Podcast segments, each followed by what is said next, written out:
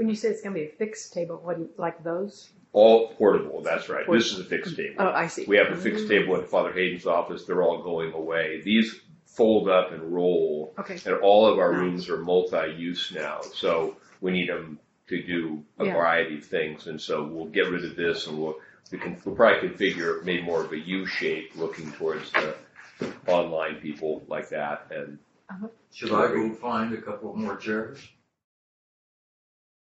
For Oh, I today? guess- I think we're probably got two more here. They just Yeah. have you come late, you got to sit up front and get picked on. Is all. Hey, There's another one. Like the comedy Yeah, show. there's enough. I know. I see Robert online, so he, that's he won't take. He won't have a chair. I see uh, who else? somebody's, uh, Uh-huh. Constance is with us. Uh, quick, He quick showed up shot. for Yeah. one minute. Cheryl, Cheryl. She's, Cheryl. she's attending a funeral. Oh today. yeah, she Oh, was. oh, uh, for her brother, oh, Yeah. yeah, Ryan. Yeah. all right. Well, let's. let's uh, we're we're at the time. Let us pray. Blessed Lord has caused all holy scriptures to be written for our learning. Grant that we may in such wise hear them, read, mark, learn, and inwardly digest them, that by patience and comfort of thy holy word we may embrace and ever hold fast the blessed hope of everlasting life, just given us in our Savior Jesus Christ. Amen. So, uh, what else would say to Griselda, who's hiding in the corner of Mimi's picture, I think. Um, all right, we're doing Psalm 80, uh, which is another psalm that's appointed for this coming Sunday, an Advent psalm. And knowing that that um, uh, just so you're liturgically correct, Sunday is not Christmas Eve until it is. Sunday is the fourth Sunday in Advent, which is the first half of the day. It's Why- the Eve when you go to the night, because an Eve is always a night; it's not a day. Why are we doing eight and ten? Because uh, it's the leader of the choir who's got five more, got three more choral ser- services in the next day. Um, the suspicion is that not everybody will um, populate as they ought the fourth Sunday Advent services, but but so eight and ten can. Plus, we can fit everyone into eight and ten if they come. So we just seem because it's a it's a day with a lot in the evening going into the next day that, Yeah. that doing that doing the nine and, and eleven making it one ten service means everyone has to suffer some. yeah, it's good. Everyone has that. Yeah. No, really, it's not bad. Yeah, I don't think we sing at at all on Christmas Day though. Yeah, you do. Well, somebody does. Choir doesn't. David plays and David music plays, Remyons but I come don't and think sing. there's any- I really love Christmas Day. Actually, it's my I do of all too. the ones, my favorite Yeah. ones to go to because one for I'm finally you know I'm finally finished, but it's also just have a censure on the day and and uh, Remyons are usually in fine voice. Sometimes they've been, you know so we just we get, I, I like I like the Christmas Day mass. All right, so um, Psalm 80. Um, it, it has a heading to the chief that is not added in the text itself, but probably later as musical notes to the chief musician set to the lilies, which means it might have been set to some tune, a testimony of Asaph, a psalm. So we don't really know what all that means. They're like notes for people uh, at towards you know before the coming of Christ and how you'd use this in in, in the in the temple of worship. Um, so let's just jump in and start talking about this psalm. Uh, it starts with, Give ear, O shepherd of Israel, you who lead Joseph like a, a flock.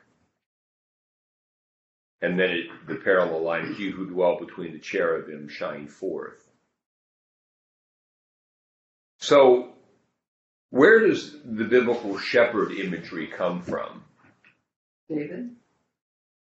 David certainly is um, a, a quintessential image of a shepherd, um, but the whole idea where where did so if a shepherd leads people, I mean where where um, Christ.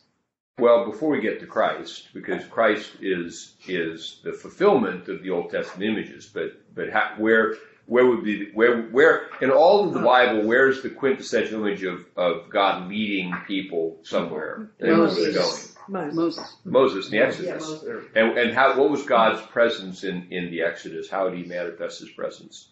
Columns of cloud by day, pillar fire by night. Mm-hmm. And so they just said you're going to follow where these Mhm. pillar and, and, and fire go, go. So, and, and that became the idea this is shepherd like because, well, it's not like we're thinking about it. What would be a good example? It's like they're all shep- there's shepherds everywhere. And these are people that they're doing for a, for a living, Yeah. you know, and Moses was a shepherd. Right. So he understood, he led his people, he understood God led him. So, so, uh, there's an analogy. God is the shepherd who, who leads Joseph like a flock.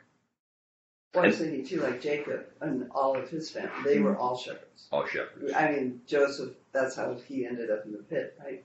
They- And if we go back to the Abel. to er, Abel, that that uh, Oh, that's right. that Right. you know uh, God seemed to like shepherds, and Cain's problem he wasn't a shepherd. Yeah. No, Cain's problem is he made the bad offering, but but Abel is the shepherd. Well, You who and- lead- And and the announcement was about Jesus was made to Mm-hmm. shepherds. was made to shepherds, indeed. And of course, then we come to Jesus out of the imagery when he says, um, what's he say about himself in John's Gospel, beginning with an I am? I am a good shepherd. I am the good shepherd. Good shepherd. That helps. Well, Set or tee it up for you. Yeah, you did too. Won't fish around. Did you have to read your mind? So, but he is, when he does that, he is, he is taking to himself all this biblical shepherd imagery. And especially if, if, um, if God is the shepherd and Jesus is the good shepherd. There's also an extended passage of, in Ezekiel chapter 34 about the shepherds where God, um, lambastes the leaders of Israel as bad shepherds who knock the weak ones out of the way so they can get the food and trample on each other. Sound they're- like Pharisees. It What's was that? a recent reading. I, I don't remember, where was it? It, uh, Either morning or evening prayer, I don't know. it may have been, um, yeah, it may have been on the, um, On when, maybe on Maybe I Wednesday. missed the Ember Day.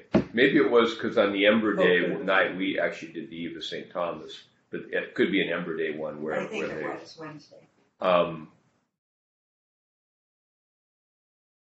where and, and then at the end of, of, of Ezekiel 34, he says um, um, that he himself will will become shepherd of the sheep. So Ezekiel 34 is a big passage as a backdrop for the Good Shepherd passage of John's Gospel. So just put that in your mind and read it. Ezekiel 34. Versus. It's like when it said, when the Son of Man comes on a cloud, Daniel, Daniel 7, Daniel 7, Daniel 7. Yes. Keep that in your mind, yeah. There. So, Yeah, exactly. um, okay, so give your, O shepherd Israel, you who lead Joseph like a flock. And now, now we have the parallelism, parallelism of um, the second half of the verse, you who dwell between the cherubim shine forth.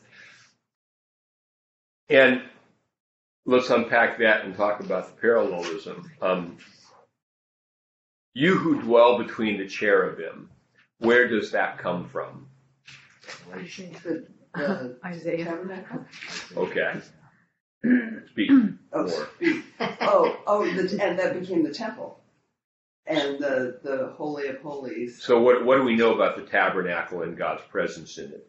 In That's relation- what we- in- in that's what we relationship to the with, cherubim. Yeah, When God told Moses to build a, ta- a tent, the tabernacle so that's what sounds, he was meaning. tabernacle always sounds, Sounds better. it than- was, it sounded like a structure in the way we do Yeah. it, Yeah. but it's not, it's a tent, Yeah. so we have to So understand. that's where To- God would to- meet with, with them. And so how do we, how, how do we know that? Because that's where Moses would always go to. But what would the specific instructions Oh, the about what it should cloud. look like? The cloud. No. More oh. specific to the point. Sounds Well, like. it was protected. It was the Holy of Holies. With that regard to only cherubim, the- how, how do we know the cherubim were there? Are you talking uh, Oh, about? Oh, because there's the ark? instruction on how to, Because how to build it. Because there's instructions Yeah. that God says, Okay. okay, here's the here's the Ark of the Covenant, Ark of the and this is the mercy seat, and then it built, make two cherubim, one on either side, But- and here's what they're to look like, and their wings overshadow Right. it. Was that also in, the- in the tabernacle? Was there something like that that protected the holy of holies until the temple was built? That was what was there. Yeah, in the tent. When they carried the, they had, they had the, in the tabernacle, they had the cherubim overshadowing Ah. the, the ark Okay. in, in the, ta- in the tabernacle. Was it, was it like a separate area, like it was in the temple? Yeah. Okay. Yeah, yeah. They had Mhm. curtains separated the, realize they had. the regular place from the, Yeah, from the makes holy of sense. holies or most Go holy back place. and watch Raiders of the Ark. Okay. Um, so, Sorry. So the whole, and this comes up again and again, uh, you know, like in, in, in the scriptures on morning prayer canticle, Benedictus asks, blessed art thou who beholdest the depths and dwellest between the cherubim. But it comes back to when God said, here's my presence, and to, and to, and surrounded with cherubim, that's where we understand the cherubim. Now, And they don't where, get where else, where else do cherubim, where do cherub, there's two places I thought- primarily that cherubim appear. Well, Isaiah is seraphim. Oh. So, Not a um, trick question.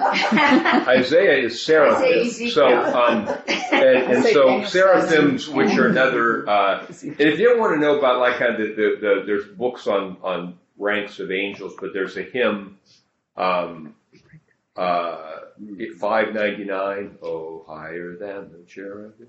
glorious heaven. Thrones, So dominions, there's a- principalities. So there's there's a whole theology of ranks of angels, and seraphim are one, but they're not. Seraphim are not cherubim. So. So where do where in the Bible do we find we find them in obviously in Exodus? Yes, Connie. E- Ezekiel. Ezekiel.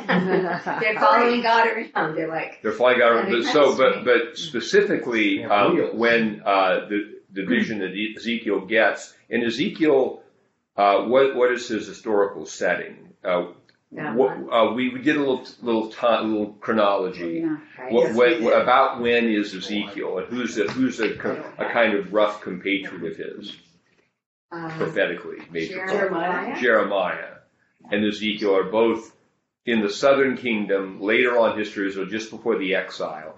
Ezekiel actually goes into exile with them. So where Jeremiah's ministry is entirely in Jerusalem and Israel, when the exile takes place, Ezekiel's among the exiles and he prophesies to them over in um, in Babylon, and he gets a vision.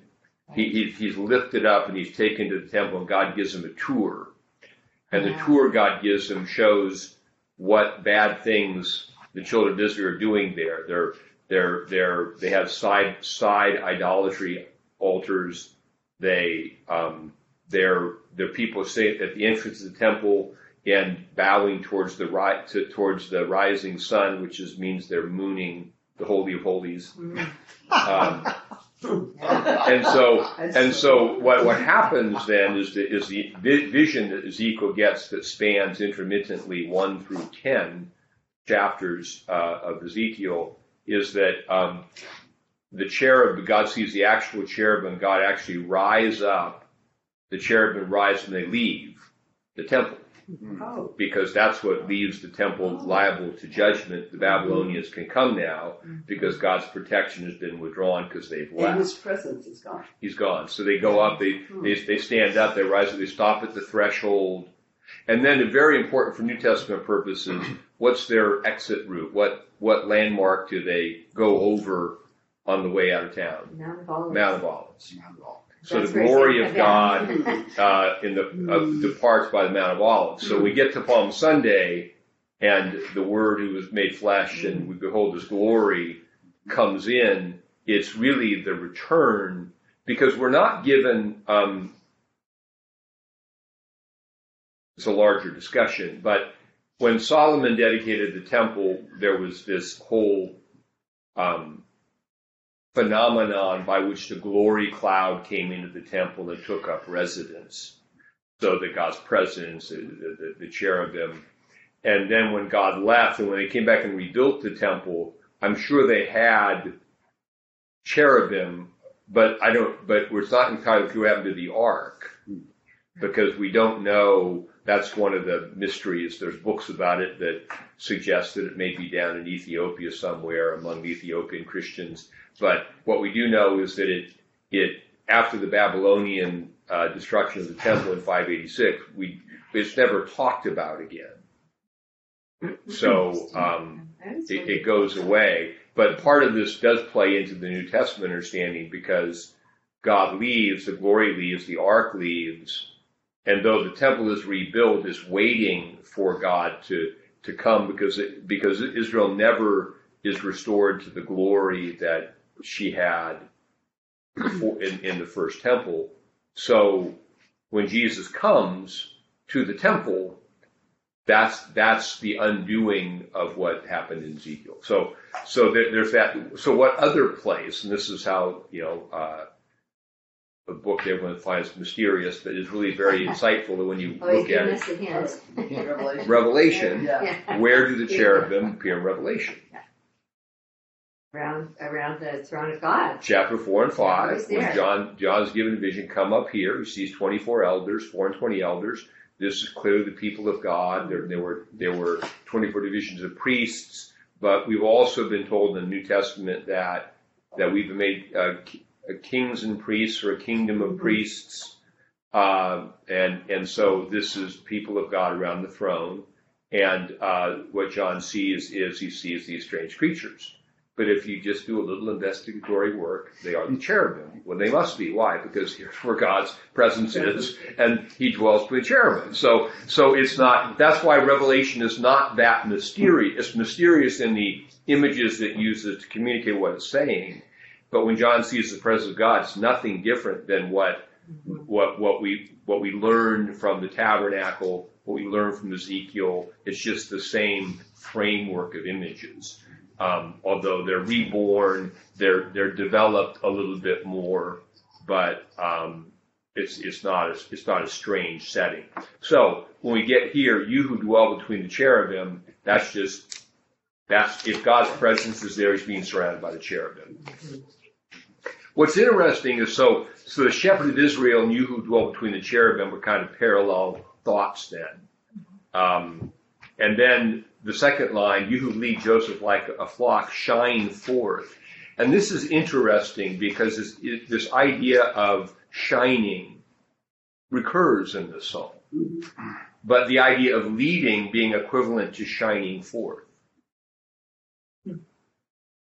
To see God, to, to let us, we're not seeing you shine forth is, is, that's how we'll be led if we can see you again. Mm-hmm. So it's just an interesting thought the way it comes up in the psalm. Before Ephraim, Benjamin, and Manasseh, stir up your strength and come. Hold on to that thought about Benjamin. We'll come back to his name later. Um, and come. So, why are we reading this in Advent?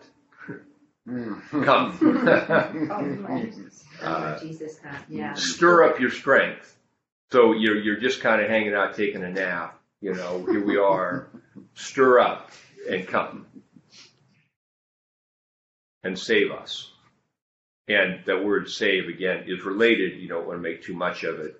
Uh, Yeshua to the name of Jesus, uh, Jesus the Savior. Jesus, Yeshua means God saves in in the most basic meaning of the word. And so um, we should be aware that that word is used there, and that's part of it. And Ephraim, um, these are divisions uh, uh, before Ephraim. Uh, in the geography of Israel, where is Ephraim located? Huh? Above uh, the Northern Kingdom. In the northern kingdom. And the geography of Israel, where's Benjamin located? I gotta guess the southern. The southern. He's, yeah, Yeah, it- she's that gonna be- Benjamin And en- ended up ended up being um. Benjamin ended up being near Judah in terms of, of its of its habitation, and then Manasseh, if you remember, when they crossed the Jordan River to go to the Promised Land, uh, uh, was one of the tribes that um, said, uh, "Can we just set up here?" Oh, And then then, They then. Moses said, "Okay, but you, you, you can't. No, you can't do that. That means you're not going to fight. So you have to come over and help your brethren conquer. Then you can come back and have it." So And, and so when it says Benjamin, Ephraim, Manasseh, it's geographically spanning the, the, The whole the, thing. the whole thing of, of where Israel is, is geographically located. Was Manasseh the only one that didn't cross, I didn't settle on the other side of the Jordan? It seemed like there was, I, I, I, I, it seemed like there was one other, but it might have been. Half of somebody. Yeah, half of some I think it was half of somebody. Yeah. I, what, I think, I want to say it's half tribe of Manasseh, but I can't remember if anyone else said. I can't remember. May have just been. I, can't- I, I, I should be. Yeah. I, I can't remember exactly, but there's that there's a geographic. Um, so stir up around all of us and come and save us, uh, the whole the whole people of Israel. And uh, verse three, restore restore us. And this this thought is going to uh, recur, um, and it could be turn us back, um, and it could relate to the New Testament sense of repentance, um, because turning is a repentance. He's restoring us is to turn us back, and so part of the image here then is that they're asking for God to come and save, but for God to come, the people need to be need to be turned back. Um, and how do we know that that is true from the New Testament?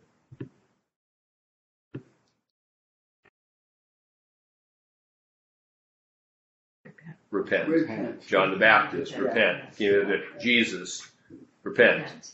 Peter, after he preaches at Acts, what should we do? Uh, repent. So, in order to be prepared to receive the glory, we must return. And the thing I think we need to understand with the idea of repentance is that it's too often thought of as a thing you once did to turn away from sin and believe in Jesus, in, instead of the, the larger sense of the spiritual life is the thing we're continually called to do and grow in. Uh, because what the, and the growth in repentance is that we become more aware of the ways that our lives are are out of order. We start out with, oh, I, you know, I, you know, uh, you know, lost gluttony, theft, whatever, and then we, then we, then you know, you, you do some of those obvious, visible things like, oh, mm-hmm. I'm pretty selfish. Oh, mm-hmm. I don't really love like I should, and I think it progresses to to the realization. But and, and part of this, I think, also is it's related to this light imagery, shine forth.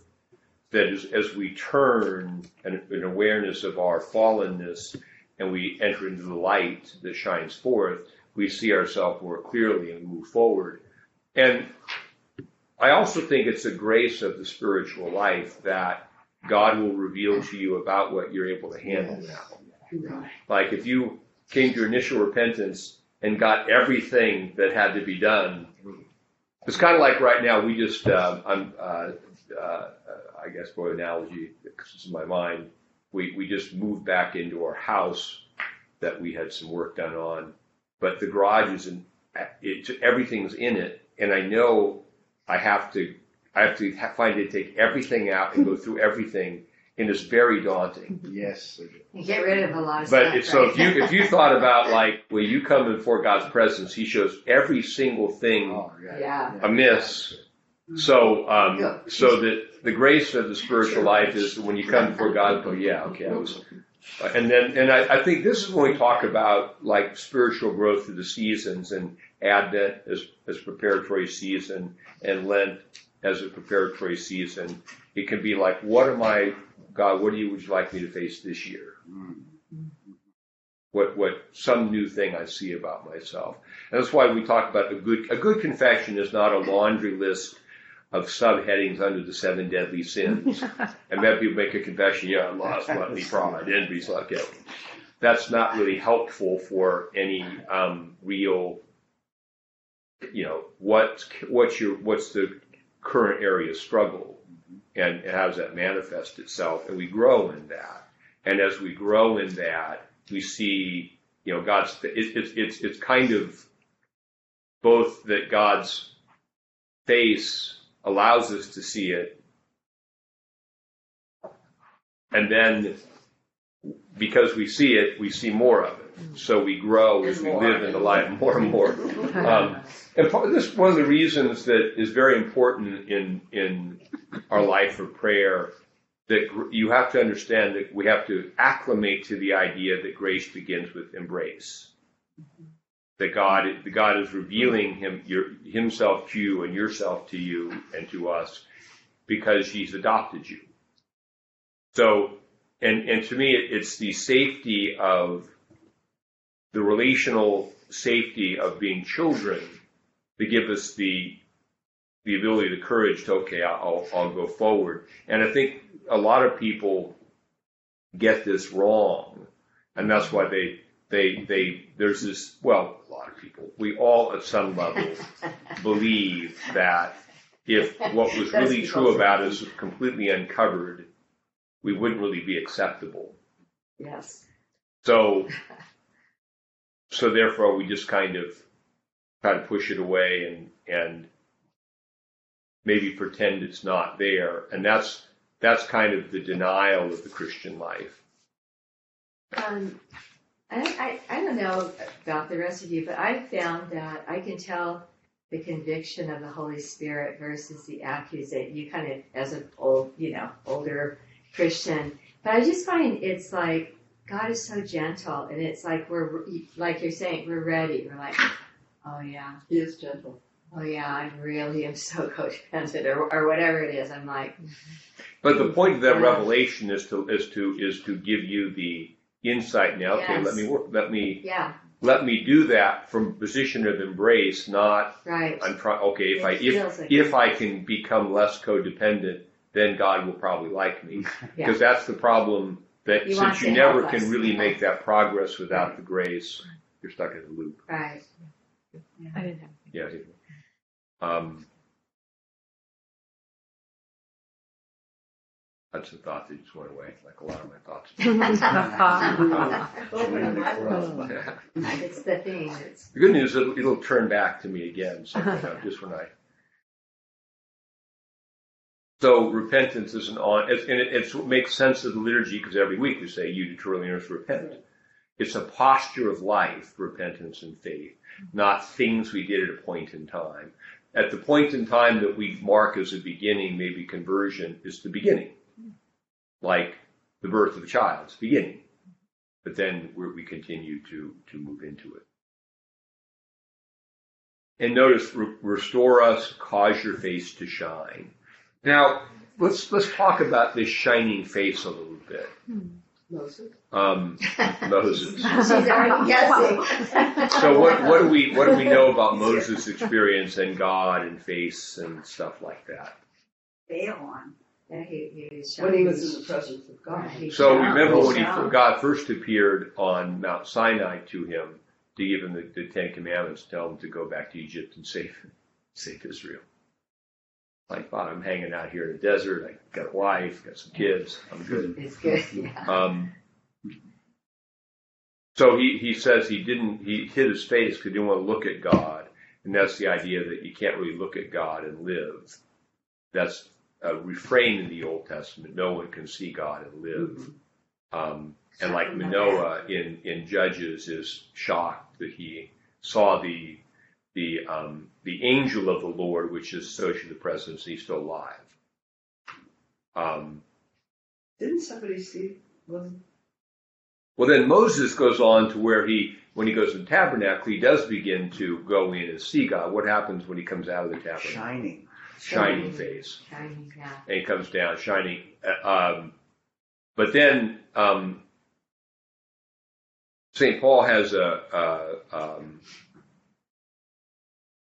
a sort of riff on that where he says that why did Moses cover his face? Because he, he would actually, she would say it was too bright for people to see.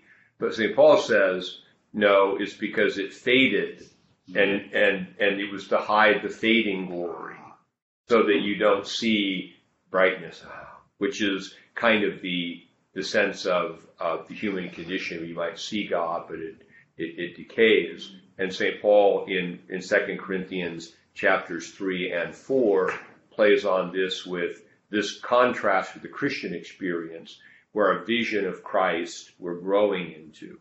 We all with unveiled faces, beholding as in the mirror the hmm. glory of the Lord, are being transformed into the same Wow. image. So our vision of Christ is growing. It's because this is the difference between the new covenant and the old.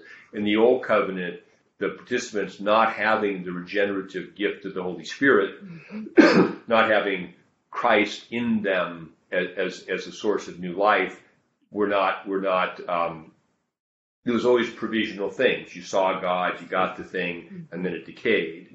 But St. Paul is saying, no, we, because we've been baptized into Christ and received the gift of the Holy Spirit, the life that's in us is growing towards, it's getting greater. And he contrasts, uh, for example, the, the, though the outward man is perishing, the inward man is renewed day by day, which is the, the essence of the spiritual life, the connection with God. And this is something that culturally we've almost entirely lost because our cultural preoccupations with looks, especially in this area. Yeah. But the idea that that that that holiness, that that uh, aging can bring a detachment and uh, a greater faith and a greater wisdom and a greater knowledge that brings us closer to God, even as the te- and it's more significant as, te- as a temporary fails. Instead, in our culture, we just try to run, run from the run from the bad. And listen, there's some nuance here. Obviously, we all like to look uh, as good as we can, but but but but we know in faith we can't. We know that we can't stop that process. We know we have a life that, that has already saved us from from death. Thank God for your makeup. okay. So Liposuction. So, so a lot of verse three, when, when the prayer is "Turn us back, cause your face to shine," as we as we grow in repentance, we, we see more of the glory of God shining in the face of Jesus, and we're saved. Mm-hmm. We grow into salvation. I think this is another word, salvation, that should be obviously. There's a, a sense of being saved from um, death by the baptismal gift of the Spirit. There's also a sense, though, in which we grow into the experience of salvation as we're captive to less things. Mm-hmm. Mm-hmm. You know, we're, we're freer, we experience the, the presence of God more fully, because sometimes it's just, yeah, you say it, okay, after I die, I'm, gonna, I'm gonna, you know, go to hell, go to heaven. You know, like, okay, but, but what's the, that's good, well, although truncated and inadequate vision of the resurrection, but um, the the sense of our experience of this, we're asking to be saved, maybe it's from the current thing we're too attached to. Maybe it's from the current thing we're wrestling with. We can see God's face more clearly and grow and be, be saved from attachment to the temporal and be saved to serve God more fully. So I think there's no, there's a continuous way which we're saved. And this is, I think, a problem in, in, in our cultural preoccupation with salvation as an insurance policy is that it doesn't articulate how salvation can lead to the fuller, richer life lived in relationship with God, not captive to things. And so a lot of people talk about salvation, but turns out they really haven't grown much in detachment from things that they're attached to. So they're, they have an insurance policy, but they're not really experiencing the, the, the, the, the power of salvation in, in daily life, which is why we talk so much about the life of prayer, because it's only, it is not only, but it is through the life of prayer that we grow into this experience that we've initiated through baptism and conversion, and we experience salvation more fully. And, and I've experienced like, okay, this is an idol in my life. You know, it's kind of like going into the temple and having these side idols. You know, I mean, it's so you've got to get rid of them. Yeah. Yeah. And we get rid of them, and then we kind of Yeah. grab back a Should I little bit. So, that? so we have to grow. you know, the, the let we let go, grab back. I think Mhm. what we can hope is that the grip is a little less strong, and it just that's that's the, the reality of the spiritual life. And if, if you don't realize about, and you have, and, and part of the point in that too, with the idea of God's grace is you have to be, we have to learn to be gracious to ourselves when we're Mm. when we could, because it's it's why did we get it right the first time? And and so sometimes the very process of growing into the experience of God's grace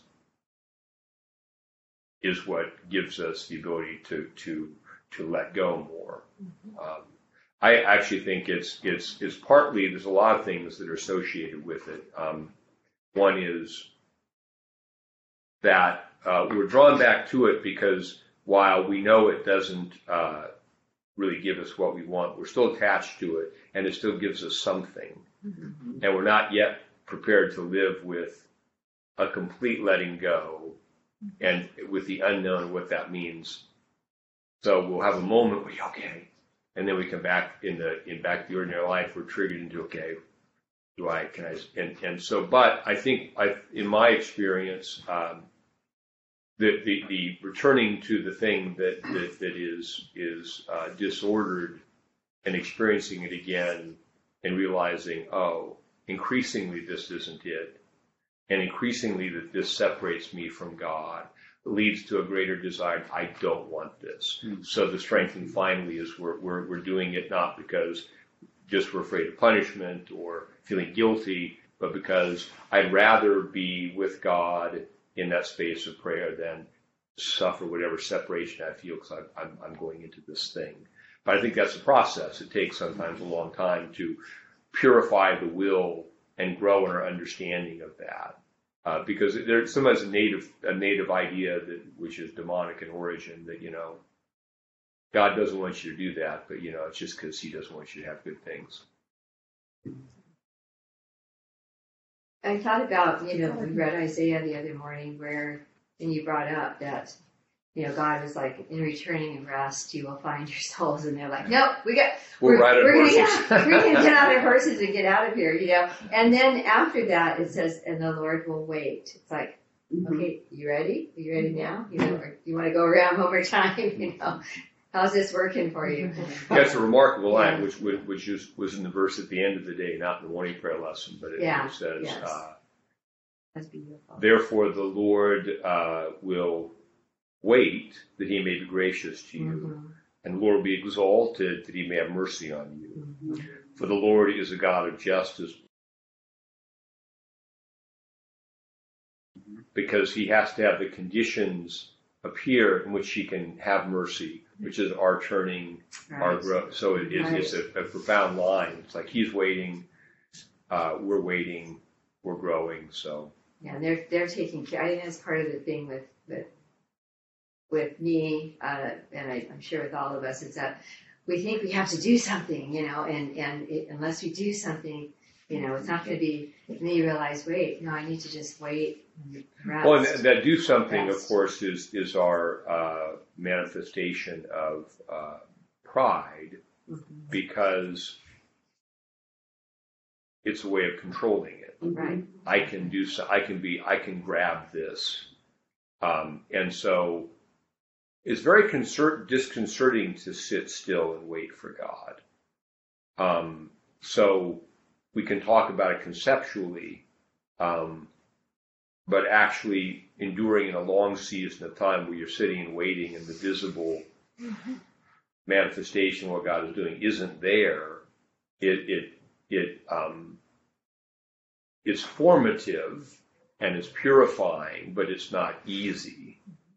And this is, I think, in a sense, what he's he's um, talking about. Move on to the next line, verse four. O Lord God of hosts, how long will you be angry against the prayer of your people? So they're they're praying and they're not experiencing the blessing in response to it, which suggests that to some degree the wrath of God. Um, and the, the way that you'd know this to be the case is that the prophets say as much, right? That that the wrath, you know, that, that that and the wrath of God again is not God having a temper tantrum. It's God's righteous recompense for all that is wrong. The world can't make any sense unless wrong things have a consequence. So when the wrath of God is revealed against all disobedience, as St. Paul goes on in some some, some detail in Roman early chapters of Romans, it means that when wrong things are done, a God of justice can't just sit there and let it go. There'll be justice in the fullest sense of, of, of things. So the question here, the, the point here in verse four seems to be that um, there's there's uh, how long that's also a cry in Revelation. Is it chapter seven, six, seven? Uh, the souls were slain for the word of the God under the altar. How long, O Lord, do you avenge? Um, verse five. You have fed them with the bread of tears. Interesting. Want some food to eat here? Have some sorrow. And give them them drink in great measure. Tears to drink in great measure. Mm. Tears to drink. Now, um,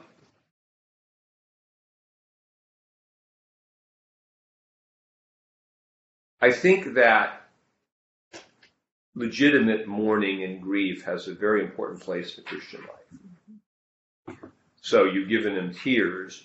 Why would you give them tears? Now, there's there's there's we have two kinds of tears um, that um, in the Bible we have. Uh, we're told um, that in uh, what Jesus said in Gehenna, which is the final state of hell, there will be weeping and gnashing of teeth.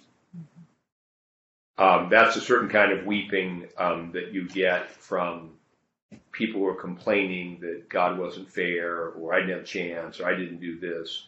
But but the the tears of of, of legitimate repentance, what the um, tradition calls the gift of tears.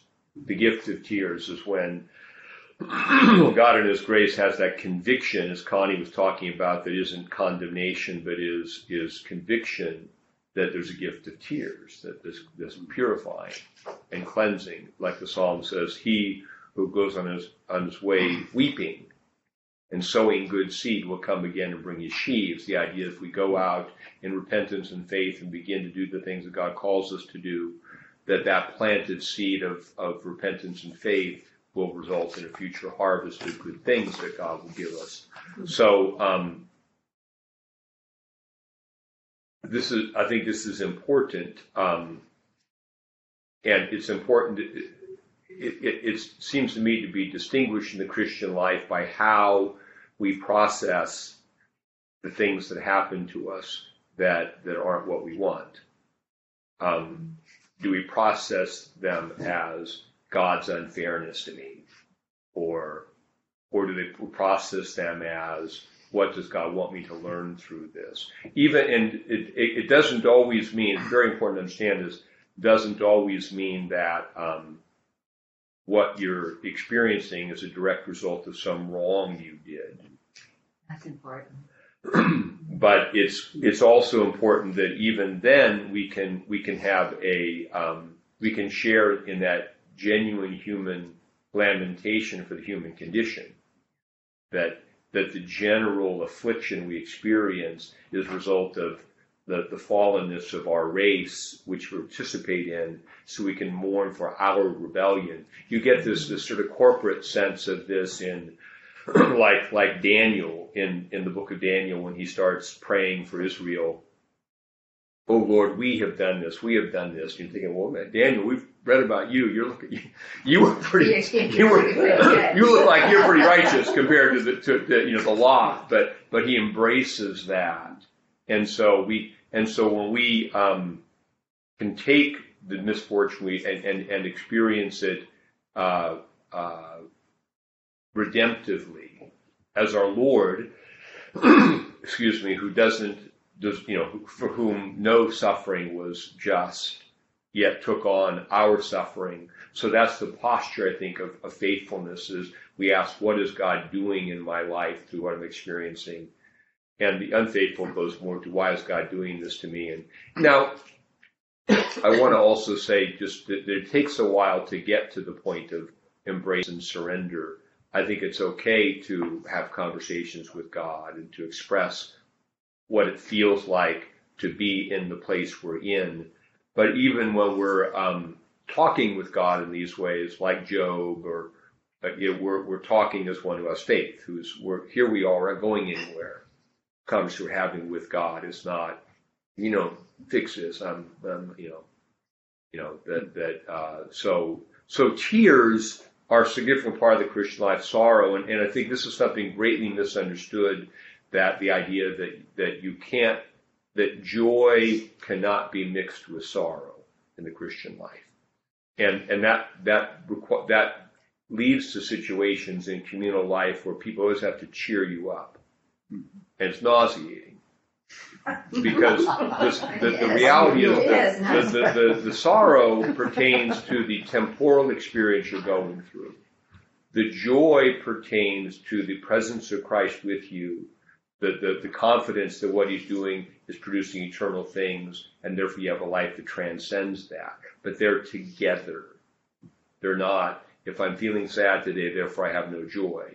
And it's really, really important to get that. Otherwise, we get, we're going to end up being like happy, clappy Christians. Every time you're saying, don't be sad, let's- don't you know the Bible verse says all better?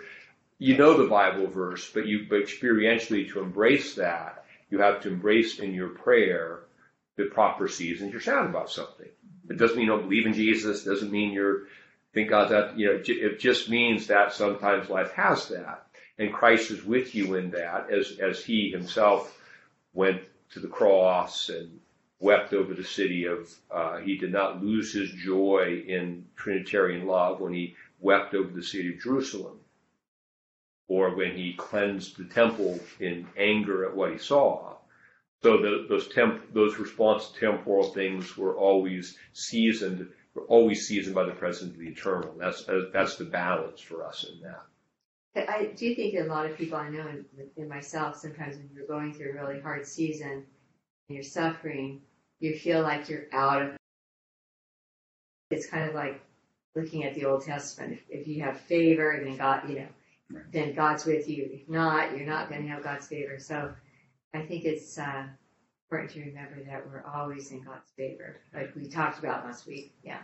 Well, and, and I think also to to it's one of the reasons that reading the Bible as a way of life is so important and reading it thoroughly, not just your favorite little verses. Mm-hmm. That there's a narrative here. Like we go to Job, okay, we learn from Job that Job is suffering because he is the Lord's favorite. Mm-hmm. We learn that our Lord is suffering because he is the Lord's favorite. Mm-hmm. We hear St. Paul saying that it is, is given to you on, on behalf of Christ, not only to believe in him, but to suffer for his name's sake.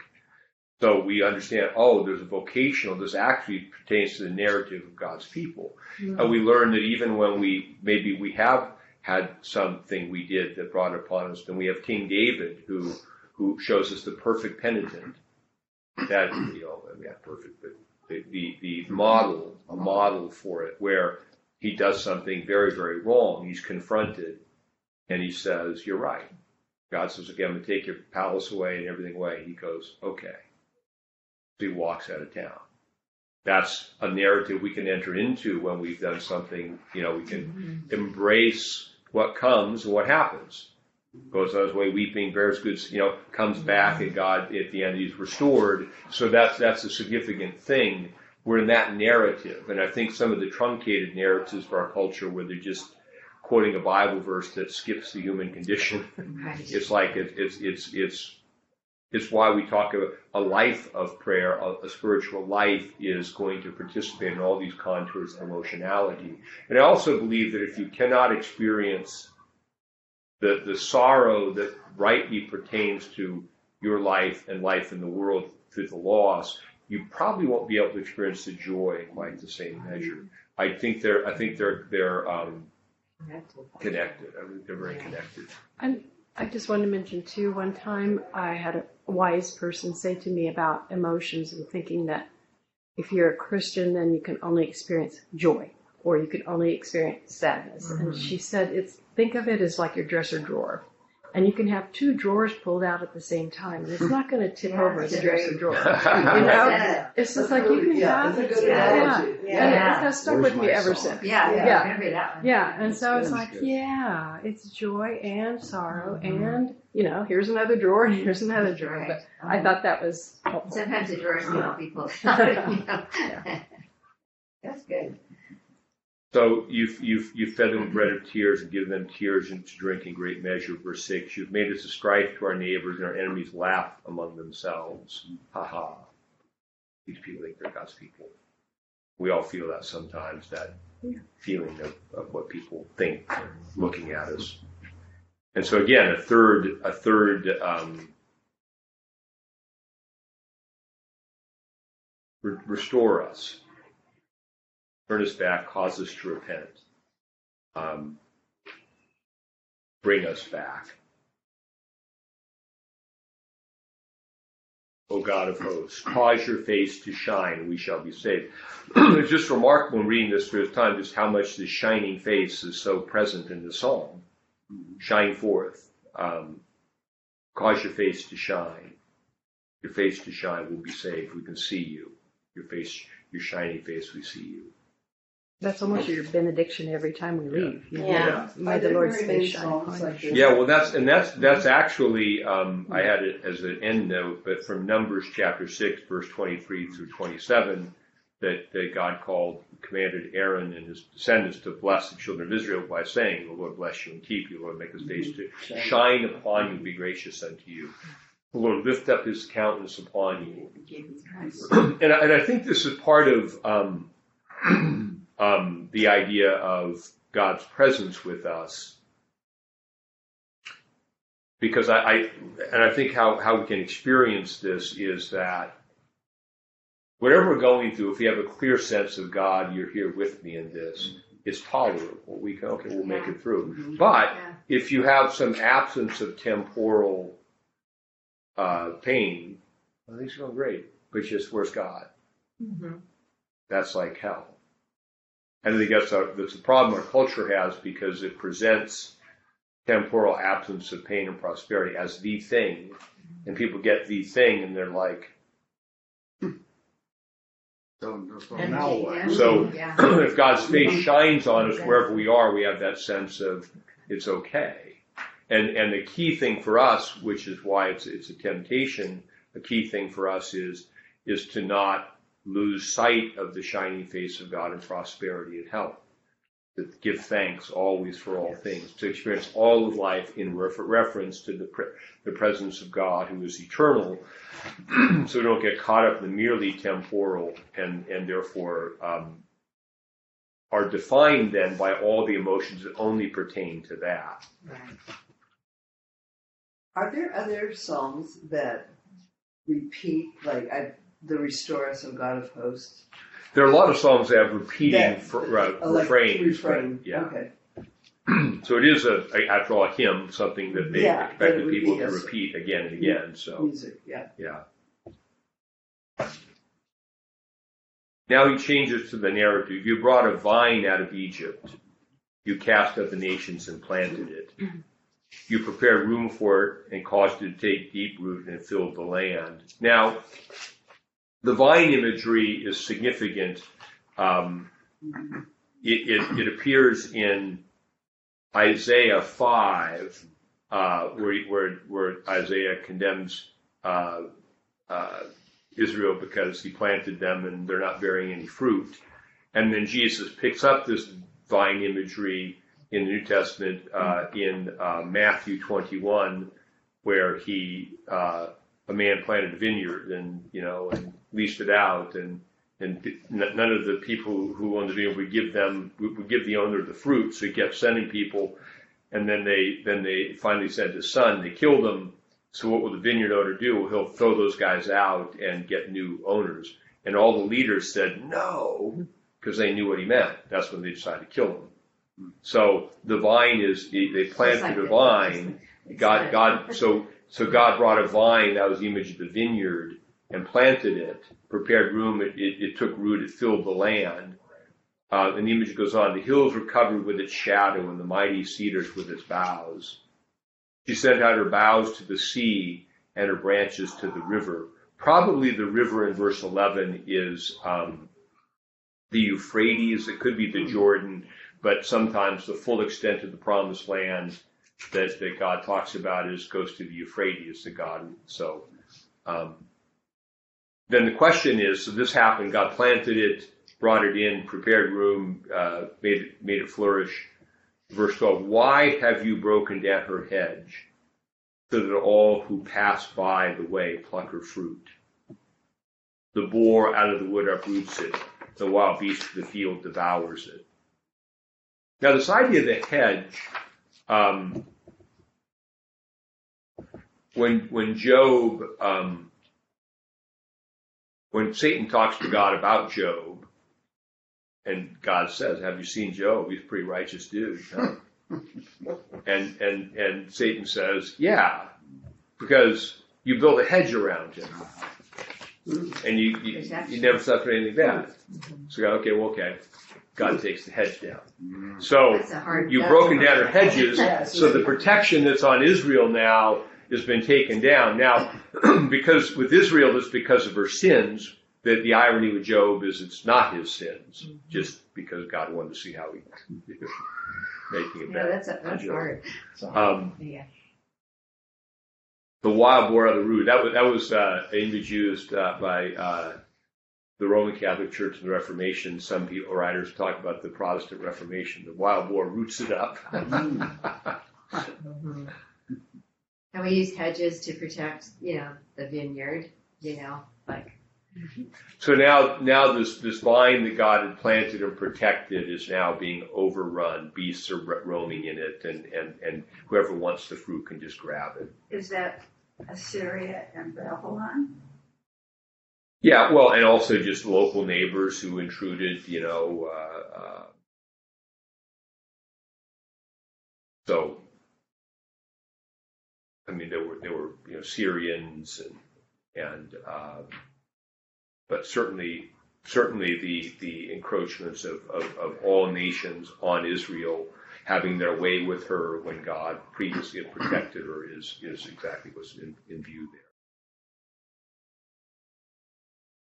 So again, in verse 14, return, we beseech you, O God of hosts. Look down from heaven and see and visit this vine. Now, another image comes out here, of course, Jesus has said, I am the vine, uh, and you are the branches. And so when we begin to understand the planted vineyard and the way that Jesus fulfills the old covenant, it is Jesus himself in his person who who is the foundation of Israel, the fulfilled Israel. And so now coming out of here we bear fruit. If you if you abide in him, we bear fruit. If you don't, you don't. And even in John uh, 15, where he expands on this, he says, if you're you know, if you don't bear fruit, you you're cast out as a as a um, so and it, it's it's the idea that here um, through our prayer, we're returning, we're growing in repentance, we're looking to abide more fully in Christ, to remove obstacles to growth so that the life of God might flourish in us more and we bear more and more fruit.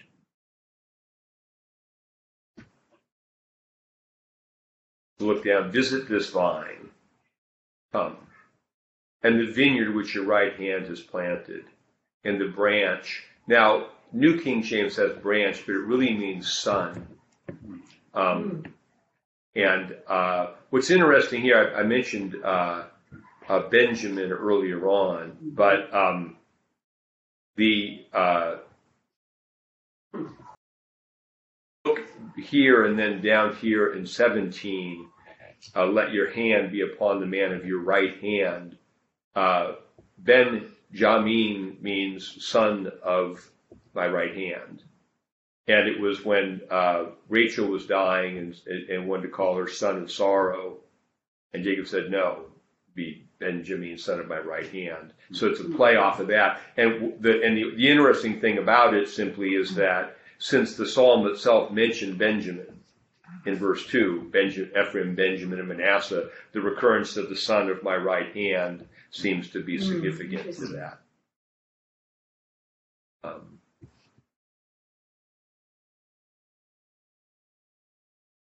but it, it's interesting. But in verse 15, look- in view of John 15, and the vineyard which your right hand has planted, and the son you made so strong for yourself. if those are parallel phrases, the vineyard you planted is parallel with the son you made so strong, ties into Jesus saying, I am the vine. Mm-hmm. Mm-hmm. It is burned with fire, it is cut down, they perish at the rebuke your countenance. That's the current state of it. But verse 17, let your hand be upon the man of your right hand, Benjamin, upon the son of man, Ben Adam, son of Adam, the Son of Man. Jesus continually uses that for himself. Uh, you made so made strong for yourself. And now we begin to see how Jesus saves us. He comes into this condition of, of, of a destroyed Israel. And how to do it? By being faithful. And then by inviting us to participate in the life that he gives through repentance, faith, and baptism, that partaking of that life and abiding in the vine, we can bear fruit too, and turn from a sense of God's dissatisfaction to God's pleasure, judgment, prosperity. Part of the vine and the body of Christ. Yeah. Together. Right, that's right. Then we will not, then we will not turn back from you. Revive us, we will call upon your name. Restore us, O Lord God of hosts, cause your face to shine, and we shall be saved. So, Advent wise, we think about, you know, the restore, it's return, restore. We've had it repeated several times in this song. So Advent calls us to repent, and that's that's the idea of just examining how our lives are are uh, how how we can grow in our repentance and come back and experience in the coming of Christ to us in the Christmas feast a new joy and light to His countenance and peace.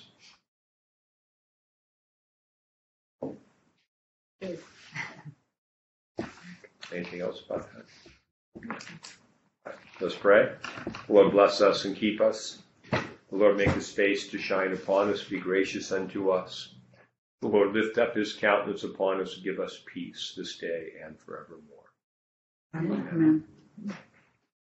Do we meet next week? Uh, yeah, it's on schedule to meet, yeah. Okay. It is. So. We'll be here.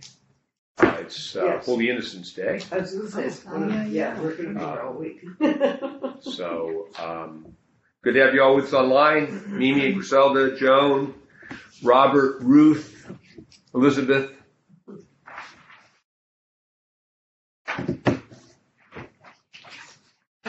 This is a fast hour. I